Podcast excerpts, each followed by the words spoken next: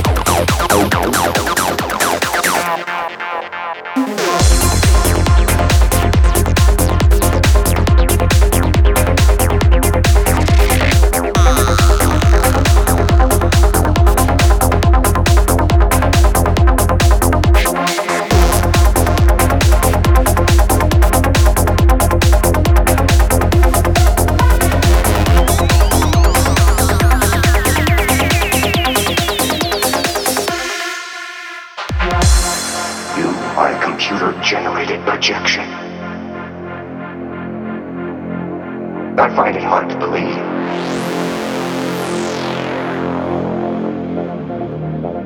You're capable of taking these actions independently. Tell me.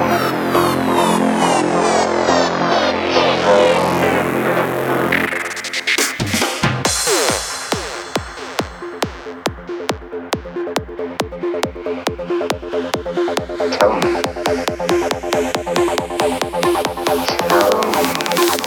Who is operating your program?